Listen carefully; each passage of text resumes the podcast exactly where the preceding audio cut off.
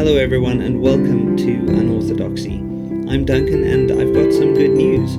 We've made it to part four, which also happens to be the last episode in our series on the concept of sin. Many of you will be relieved to hear this, although by the end of this, some of you may think that I have not said enough, which is probably true.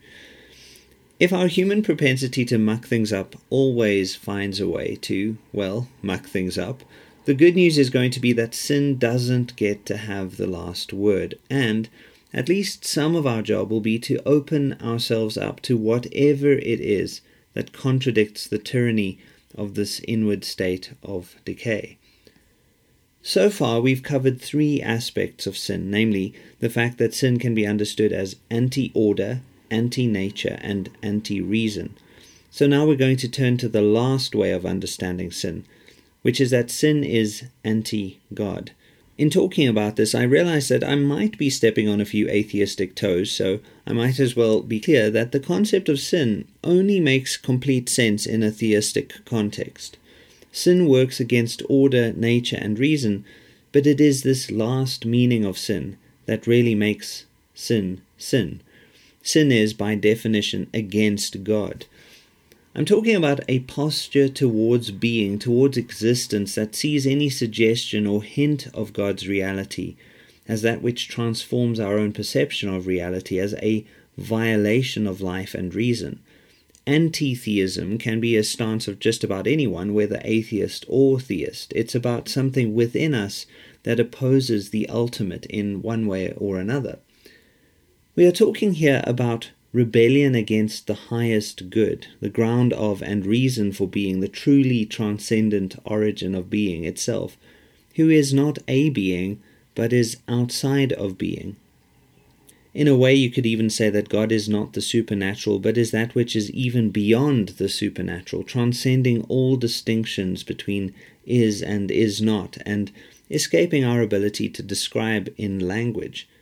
We know this God apophatically as that which transcends our very capacity for knowing anything, and we can thus understand God only by means of analogy rather than by means of any sort of positive language. I'm sure this doesn't quite clear things up, and in a way, it's not meant to. It's meant to remind us that when God is opposed by sin, what is opposed is the one who is ultimately true, and yet also ultimately mysterious. Sin opposes the one in whom, to quote St. Paul's quotation, all things live and move and have their being.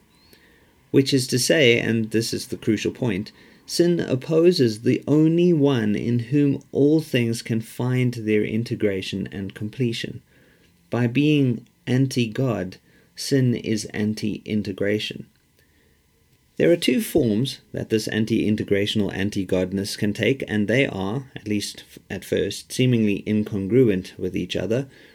The first form that it takes is when people think that anything is permitted. The second form that it takes is that nothing is permitted. So the first form is probably the most quickly assumed and most intuitive. If there is no God, everything is permitted. Please hear me out on this, though, because I might not be saying what you think I'm saying. What I am saying is that because sin involves a rejection of God and even opposes God, the ultimate unifying structure upon which moral coherence rests, ceases to be relevant to the sin possessed individual, at least from a subjective perspective.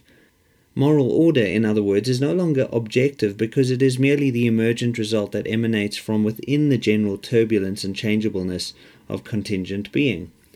Moral order can only really be, from this highly subjectivist perspective, a construct or social contract something invented and collectively agreed upon, but which is considered, or from this perspective, to have no truly ultimate reality.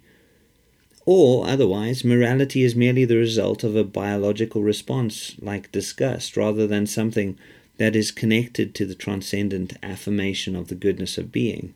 So, of course, there are reasons why the anti theist might still live an incredibly, so to speak, moral life, and as we'll get to, even a hyper-moralistic life. However, the anti theist can, if she wants, do whatever she wants without violating any genuine moral law. You might say that this is the central reason for the general idiom, what's right for you may not be right for me. Morality is, in the wake of the so called death of God, not a matter of fact, but a matter of taste. And one thing about tastes is that they clash. If you and your friends all agree on a particular moral standard, then the standard you agree upon is the standard that says that morality is what we all happen to agree upon. You could say, as Umberto Eco does, that morality begins in our encounter with the other, in which case the other is the standard upon which our morality is based, and in which case morality depends very much on which other we happen to be encountering and what they happen to prefer. In the aftermath of the global village, Marshall McLuhan's idea, with increasing clashes between different cultures and subcultures, harmony of any kind becomes incredibly difficult, if not impossible, to achieve. And this is because there can be no agreed upon ground for that harmony in a world of mere tastes and preferences. I am not saying, in, at least not in any kind of obvious way, that if God were reinstated as king in our world, all moral grey zones must automatically disappear. For such a thing to happen, goodness would become less a matter of participation than a matter of robotic conformity, and since I have decidedly Thomist inclinations, my assumption is that goodness is less about rule keeping than it is about dialogical communion with the dynamic agape that is the Trinitarian God. So, what I am saying is this when there is not even a vague sense of some source of goodness, some genuine origin, everything becomes a moral grey zone, and everyone caught in that grey zone is forced to resort to what Alasdair MacIntyre refers to as emotivist ethics, which even at its best has no foundation. The question of right and wrong is decided mostly on the basis of what people feel is right and wrong. It becomes a matter of what they like or dislike in, in some sort of automatic way. And while feelings can be profound signals that indicate towards the good, they are manipulable in a way that could very well distort our perspectives on goodness or even on badness. Nietzsche realized better than most that if you abolish God, you are not really left with any good reasons for clinging to Christian morality. This doesn't mean that people who abandon hope or faith in God aren't moral, but rather that their reasons for being moral don't offer much of a solid grounding for their moral actions. You also get a sense of the significance of Nietzsche's claim when you look at something called moral error theory, which suggests, in keeping with this death of God hypothesis, that without God it is quite rational, in the sense of at least being consistent with its own axioms, to conclude that morality should have no hold on us. Morality is an illusion. If there is no moral lawgiver, moral law is little more than a collective hallucination. St. Augustine puts it this way We get to turn to God, this is what he calls conversion, or towards the body, this is what he calls reversion. We get to move towards what is higher, beyond ourselves, towards the origin of unity, peace, goodness, truth, and so on. Or we get to move towards what is provisional, what is base, limited, insufficient, and fundamentally not ultimate. No matter how you look at it, the result of turning against God must be a turn towards what is fundamentally not self grounding and therefore horribly prone to disintegrating. But of course, we are made to yearn for integration. So, with the abolishment of God as absolute goodness, people will try to seek their security in some counterfeit double of God that might act as a substitute for God's absoluteness. If the true absolute is out of the way, our inbuilt desire to worship takes over, and false absolutes begin to hold sway for us. Which is to say that instead of aiming for God, the aim becomes anything but God. As Chesterton says, the most likely thing to happen when God is abolished is that the government becomes God. Um, and I think we see a lot of this in our world today. Politics has become the new religious um, ideology. And taken symbolically, this means that what is most likely to arise in the wake of the so called death of God is not an absence of morality, but the surprising proliferation of moralities and rules and laws and institutions and all kinds of other things. Nietzsche foresaw this very clearly too, and he feared it. That with God dead, the result will not be moral chaos suggested by the idea that now everything is permitted, but rather an escalating moralism. If God is dead, nothing is permitted. So, if you thought that I was claiming that sin's anti godness means that atheists would be, to be consistent with their beliefs, resort to sheer immoralism, you were wrong. I've heard Christian apologists claim that this would be the case, and honestly, I don't think it's a very good argument. I think Lacan and Zizek, who follow Nietzsche on this point, are right to claim that the greatest struggle for the atheist is not against immoralism, but against moralism. Although some of the rules included in this moralism might, to the theist, appear to be immoral. The same applies for religious fundamentalists, who are often, although by no means always, atheists by another name simply because they have faith in the things of God, Bibles, moral norms, the cultural status quo, and such, but not in the transcendent God. This is idolatry. Uh, it's about seizing hold of the relative and rendering it absolute, which is one of the things that sin produces. Remember that any good thing can be usurped by the human propensity to muck things up. Christianity has spawned its own ideologies too, and they are, like any ideology, merely collapsed and highly simplistic forms of a larger philosophical structure rooted in what is ultimate. So I want to stress here that this anti godness of sin is as much of a problem for religious folks as it is for atheists. Sin's anti godness is not reserved for secularists, but is a problem every human being faces it results in us making absolute mountains out of relative molehills. It has us bowing before gods that have no intention of being gracious or merciful or loving, gods like ideological commitments to the boss at work or the bureaucracy or your creative drives and so on. And it's also about the various approved ways of speaking and acting that go with those ideological commitments, all of which have so many internal contradictions that there's just no way that you could even begin to hope to live out an integrated existence. I think of Hannah Arendt's description of the role of bureaucracy in perpetuating the evil of Nazism and the use of law in various forms of communism to do the same. Evil is often banal. People follow rules because that's all they have. God is abolished, so nothing is permitted. But when God is not opposed, it becomes possible to serve the good without serving the rule. I think this is at least part of the meaning of the notion of grace talked about at length by people like St. Paul and Martin Luther, at least in Martin Luther's interpretation of Paul. Twice that I can think of in the Old Testament, one in the book of Exodus, in the story of the midwives who served Pharaoh, and once in the book of Joshua, in the story of Rahab, lies are commended by God because they serve a higher truth and a higher good. But the moral of the story is not be immoral, clearly, or that we should tell lies. The moral of the story is that when we have a genuine sense of the, what is the highest good, lesser goods get put in their right place. They become lesser goods. When we know what the highest good is, everything is already reconciled. I know it's a dangerous thing for me to even mention the example of the lying midwives and Rahab because there's something in all of us that might immediately start looking for loopholes in the moral order.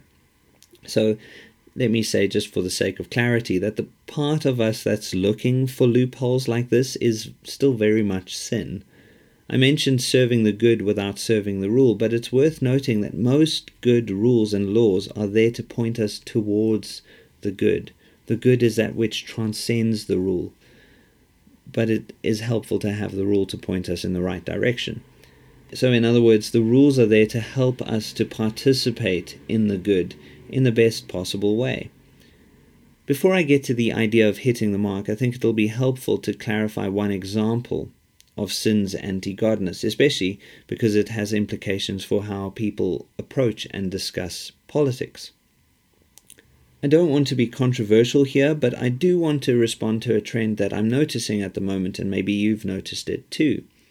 One clear example of sin's anti godness is in our frequent obsessions with political systems. Keep in mind, again, that when there is no ultimate ground to our being and to our being good, we start creating our own ground. We find a foundation of sorts, even if it is imperfect. We make our own immortality systems to convince ourselves that the problem is out there somewhere in the world rather than in here in us. Some of my friends tell me, for instance, that the answer to all of the world's problems is some form of capitalism, and others say that what we need instead of capitalism is socialism. And I think, well, certainly we should entertain both ideas. It's good not to dismiss anything without having properly thought about it and properly understood it. I've already mentioned the idea that we should not judge before we have understood. But whatever we think about, whatever system we concoct, we should think about it with an awareness of this human propensity to muck things up, and especially the human propensity to muck things up by creating counterfeit gods out of systems. Capitalism, no matter what form it takes, will not save anyone, and the same is true of socialism. Socialism will not save anyone. If you pin your hopes on systems like that, whichever way you happen to conceive of them, you are in for a nasty surprise. T.S. Eliot once described the current human project as that of trying to create or find a system of order so perfect that we will not even have to be good. And of course, as even Jesus hinted, any number of systems, although certainly not all of them, will work pretty well if we are genuinely good. So, Here's a really controversial idea. I think capitalism would be brilliant if people were perfect. Or here's another controversial idea socialism would be totally wonderful if people were perfect. The only trouble is we're not perfect. The fatal flaw in the systems we concoct is that we're the ones concocting them. Systems will never solve the problem of sin. In fact, it is arguably because of the impotence of systems against sin that we can get a really real sense of the validity of Christ and Christianity for a messed up world with screwed up people. So the deal is this our job is to get sin sorted out, first and foremost. And this will be an ongoing project. It's not to point out the sin in others or to try and fix the world when we haven't even learned to live our own private lives properly. Rather, we need to be examples of what it means to sort ourselves out. If you're an addict, for instance, a greater sin than being an addict is the sin of not admitting it and working on it. I know, of course, this gets very complicated. We all live terribly complicated lives, and for most of us, our beliefs are bound up in our unbelief. But in the end, the point I've been making remains we miss the mark, all of us. No one is exempt. As the writer Paul says, all have sinned and fall short of the glory of God. But Paul, in saying this, is also telling us something that is often missed. The point is not morality per se, or merely getting right what you get wrong. The point is God. Morality, or what we usually talk about as being a good person, just happens to be one of the primary ways that the weight of the ultimate is disclosed to us. The problem with being immoral, then, is largely that it obscures our vision. It renders us spiritual zombies who don't know that they're zombies in need of a cure. So, I just have one suggestion to make with regard to hitting the mark, and I'm sure other suggestions can be offered, but it's worth giving this a shot. Try like crazy to live a better life.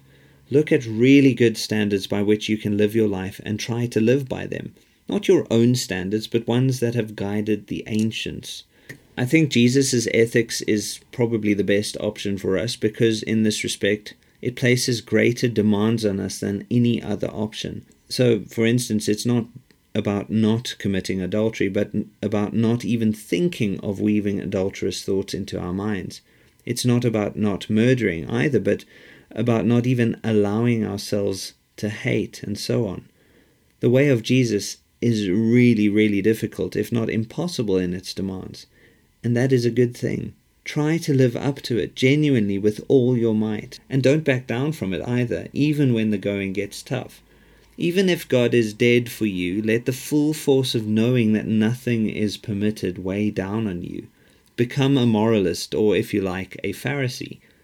Of course, one of the greatest tricks of the human propensity to muck things up is that a voice might sort of pop up in your head that says, this doesn't matter. Don't worry about trying to be better than you are. Or maybe it says that God doesn't mind how good you are. This often takes the form of a kind of psychoanalytic trick encouraged by people like Freud and Lacan. Instead of calling sin out, just relabel things as indifferent or as preferences or as not so bad. You get rid of the ideal so that you don't have to feel terribly persecuted by it. The trouble is, we need the ideal to disclose reality to us. We need to have a law before which we can falter and fumble. And then, as the ideal discloses the real to us, we'll get a glimpse of something more, and we'll see that the mark we really need to hit is not the rules that we need to follow. Our righteousness needs to exceed that of the Pharisees, as Jesus taught. The mark we need to hit is God. But we cannot get to God's perfection by our own will. We cannot save ourselves or reach divinity on our own steam. Sin in us will find a way to usurp and corrupt even the good we do. Well, I know that salvation is a complex theological topic on its own, but the general idea is this. If we can't save ourselves, the truth, to quote Heidegger, is that only a God can save us. More specifically, only goodness itself can save us, and that, as the biblical narrative suggests, is precisely what has happened. When human beings miss the mark, God makes sure to be the one hitting it, well, so to speak, because He is it. Various early Christian writers formulated this idea in different ways, via different images and metaphors and theological constructions. But the ultimate message was the same where we are unfaithful, the truest fullness of reality that is God remains faithful. And our job is to simply respond to this by surrendering to goodness itself. See the whole world, including all the rules you can't comply with, as a stained glass window in a cathedral pointing to the light beyond it. The early Christians referred to this surrender as faith or trust, and this trust involves letting go of your attempts to save yourself. It means, in a very real way, giving up. The lesson in all of this is that we can't be good on our own, so we do very, very well to ask for help. Admit your sin, confess it, tell God you're a flop and a failure. Tell Him you can't even tell the difference between Him and your inner critic, or between Him and the cultural norms that are floating around. And then ask those who care about you for help too. We are all in this mess together. We are all messes in this together. And admitting that is a powerful thing. We are the mess, but somehow we may also be part of the way out of it. There's a surprise in all of this.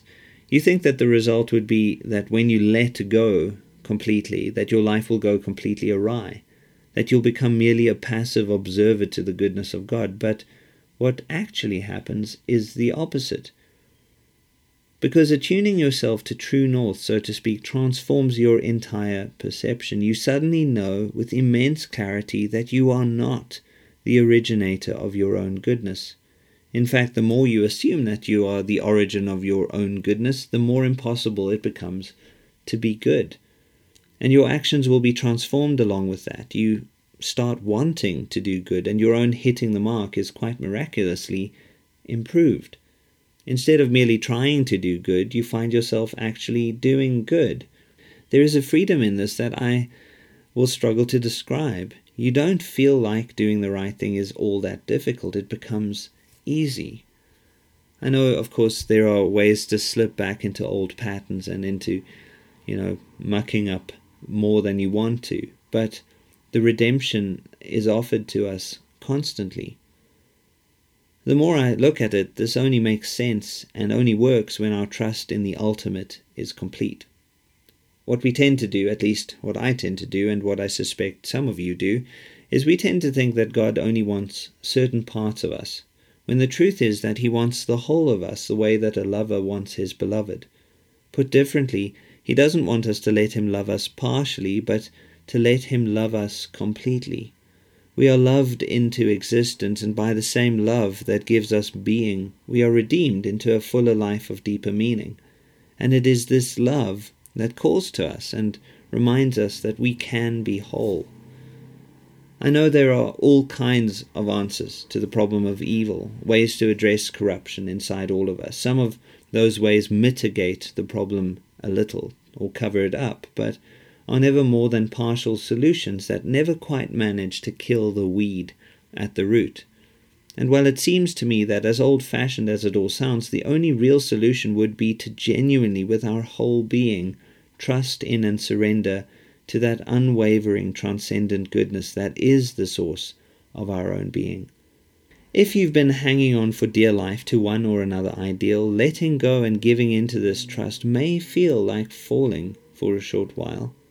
But soon enough, you'll know that you've actually taken flight. And that is what I have to say for now. Maybe it's too much or not enough, but I hope some of it struck a chord and that you'll ponder the details in terms of your own journey and your own perspective as you walk on. Thank you so much, everyone, for listening. If you want to support this podcast, you can do so at patreon.com forward slash unorthodoxy. And thank you very much to all of those who do support me, either in money or in good thoughts or in prayers. I appreciate you more than I can say. Until next time, cheers.